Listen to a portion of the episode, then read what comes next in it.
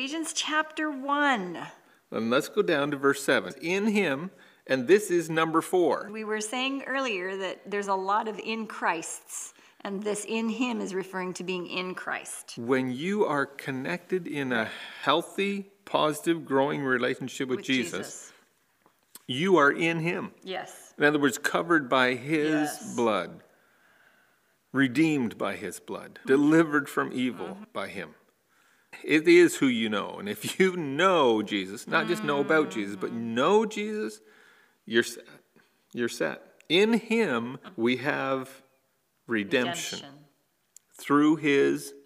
Blood. Let's just ponder for a minute. What are the wages of sin? Death.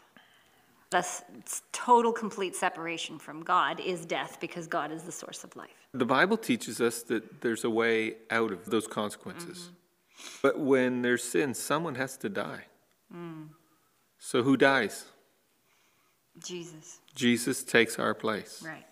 Because the wages of sin is death, something has to die. And it's Jesus. This brings me back to whi- a while ago when we were doing the book of Ruth and we were talking about the kinsman redeemer. This is what Paul is referring to that redemption, which the kinsman redeemer, in covering, when Ruth was at Boaz's feet and saying, Can you, will you cover me? Hmm. This is what it's referring to.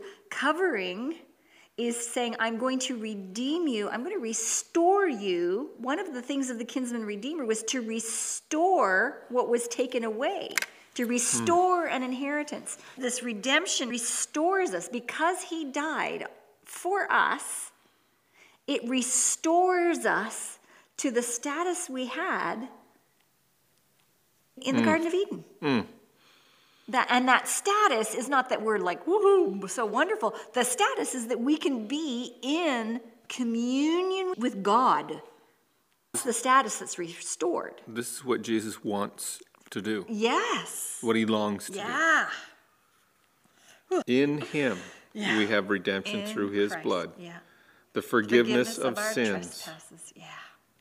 According to the riches of his grace. Tell me about the riches of God's grace. I don't even think there's a way to describe it because his grace is like where Paul says other places where sin abounds, grace abounds more. Not that we should sin more, but there's a never ending supply of grace. Never it does ending? Not, it does not cease. It's like where Elijah went to that woman and said, Bake me a cake. And he said, If you bake this for me, if you make me this bread, the oil will never run out. And that's the same thing. The grace doesn't run out. So, what if I really fail? It doesn't matter. What if after I've accepted His grace and I'm saved and I do something that I know better and I do it anyway? I, I actually decide to do it.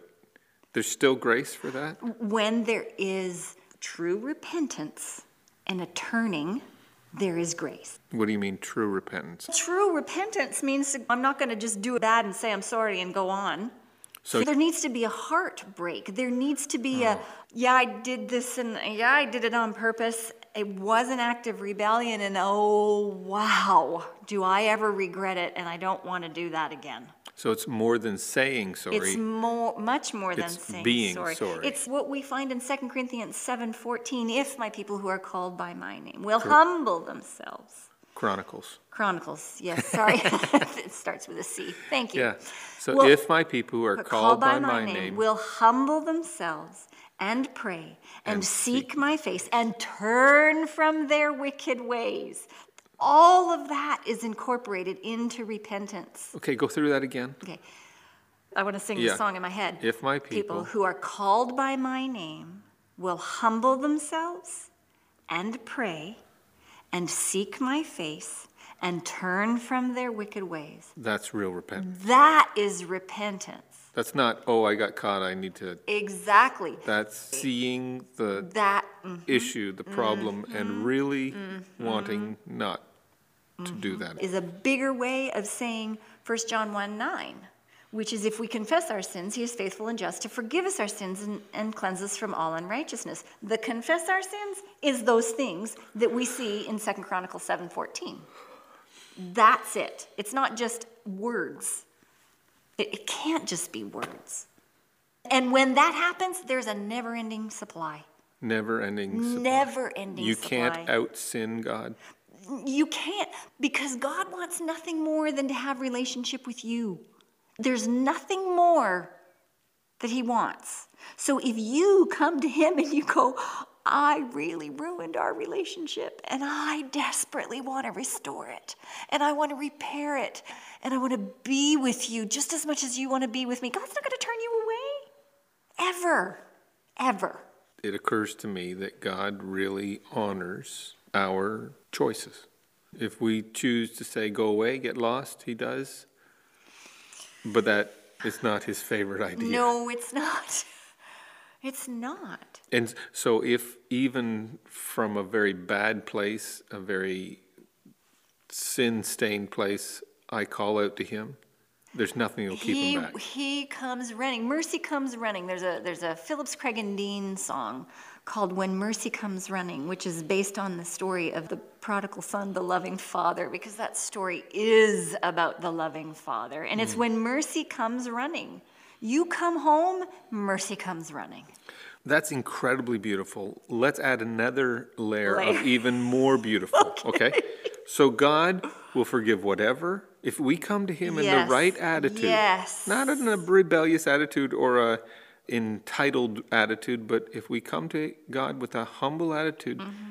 He will cover our sins. Look at the next verse. It Okay. says, which He made to abound toward us. Talking about His grace. His grace, which He made to abound toward us Yeah. in all wisdom and prudence. In the translation I'm using, it says, according to the riches of his grace that he richly poured. So it's like a double richness. At first, we might be tempted to think, oh, God just loves us, so he'll let us away with whatever we do. It's not that God gets all lovesick for us and sweeps it under the carpet. It's that he thought it through. When it says, his grace which he made to abound toward us in all wisdom, means he's thought it through and comes to the conclusion God thinks sin through, thinks Yes, our sin yes. through, and he comes to the conclusion that if we will confess and repent, mm. he'll cover. That that's the best Yeah. way to deal with sin. And if you think of it, boy, I'm glad he- I'm glad it is because otherwise we would be hopeless. So he's thought it through with all wisdom and understanding. That's what Understanding. prudence Is means. that what it means? In other words, he's thought it through, he knows all the options, and this is the one he chose. Ah. just think about that. God didn't just on a whim say, "Oh, whatever, I'll forgive you." It's not like that. It's that God thought it through, and God, with His all-knowing Mm. mind, says, "This is the best." Best. And- and So let's just remember what the best is: that Jesus would become a human, suffer, die, be resurrected, a human, and be limited to being a human for Forever. eternity for the sake of covering human sin. God's like, no, that's the one, that's the best way. And anyone who comes to him will not be cast, Cast out. aside, yeah. See, when we come to Jesus, he acts out of a choice he made. Hmm. If we come to him, he forgives us. He doesn't say, Well, I don't really like this one. He kind of gets on my nerves. Anyone, even the ones who are annoying, if they come to Jesus, will be covered. Hmm. This isn't conditional upon whether God thinks you're the best or the worst. This is conditional on one thing hmm. Your choice. Right. All other things have been leveled. Right. There's no there's no sinner that Right. sinned too much to be saved. There's no sinner who sins so, So little, little they can they just get by. need- Everybody's in the same category. Right. It's it's like pass fail, except it's saved lost. Right. Nobody gets in the saved category. Except in him. We all land in the lost category. Mm. But when we call out to Jesus, mm. We immediately get transferred into the saved category.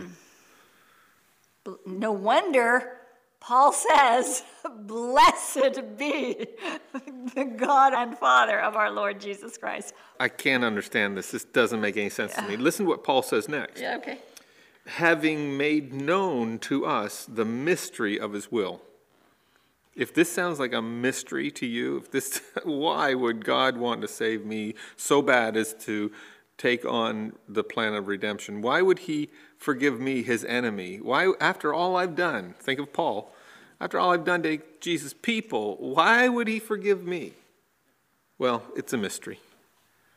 It's a mystery. But keep listening. It says, which is a mystery of his will according to his good pleasure, which he purposed in himself.